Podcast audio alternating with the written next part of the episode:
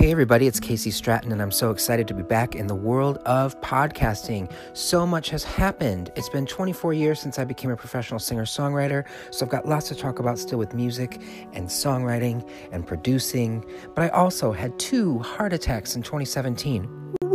What? We're going to get into that. 2018, cervical spinal fusion on my neck, which made it so that I couldn't play the piano very well or any of my other instruments for a couple of years. So we're going to talk about that. We're going to talk about you. We're going to talk about things that are going on in the world and in the United States where I live. We're going to be talking about so many things. I got married in 2019. What? All these things I thought would never happen. They're happening. I'm learning. I'm almost 43. Life changes. You got to roll with it. I'm trying to roll with it. So here we are. So I'm excited. Stay tuned.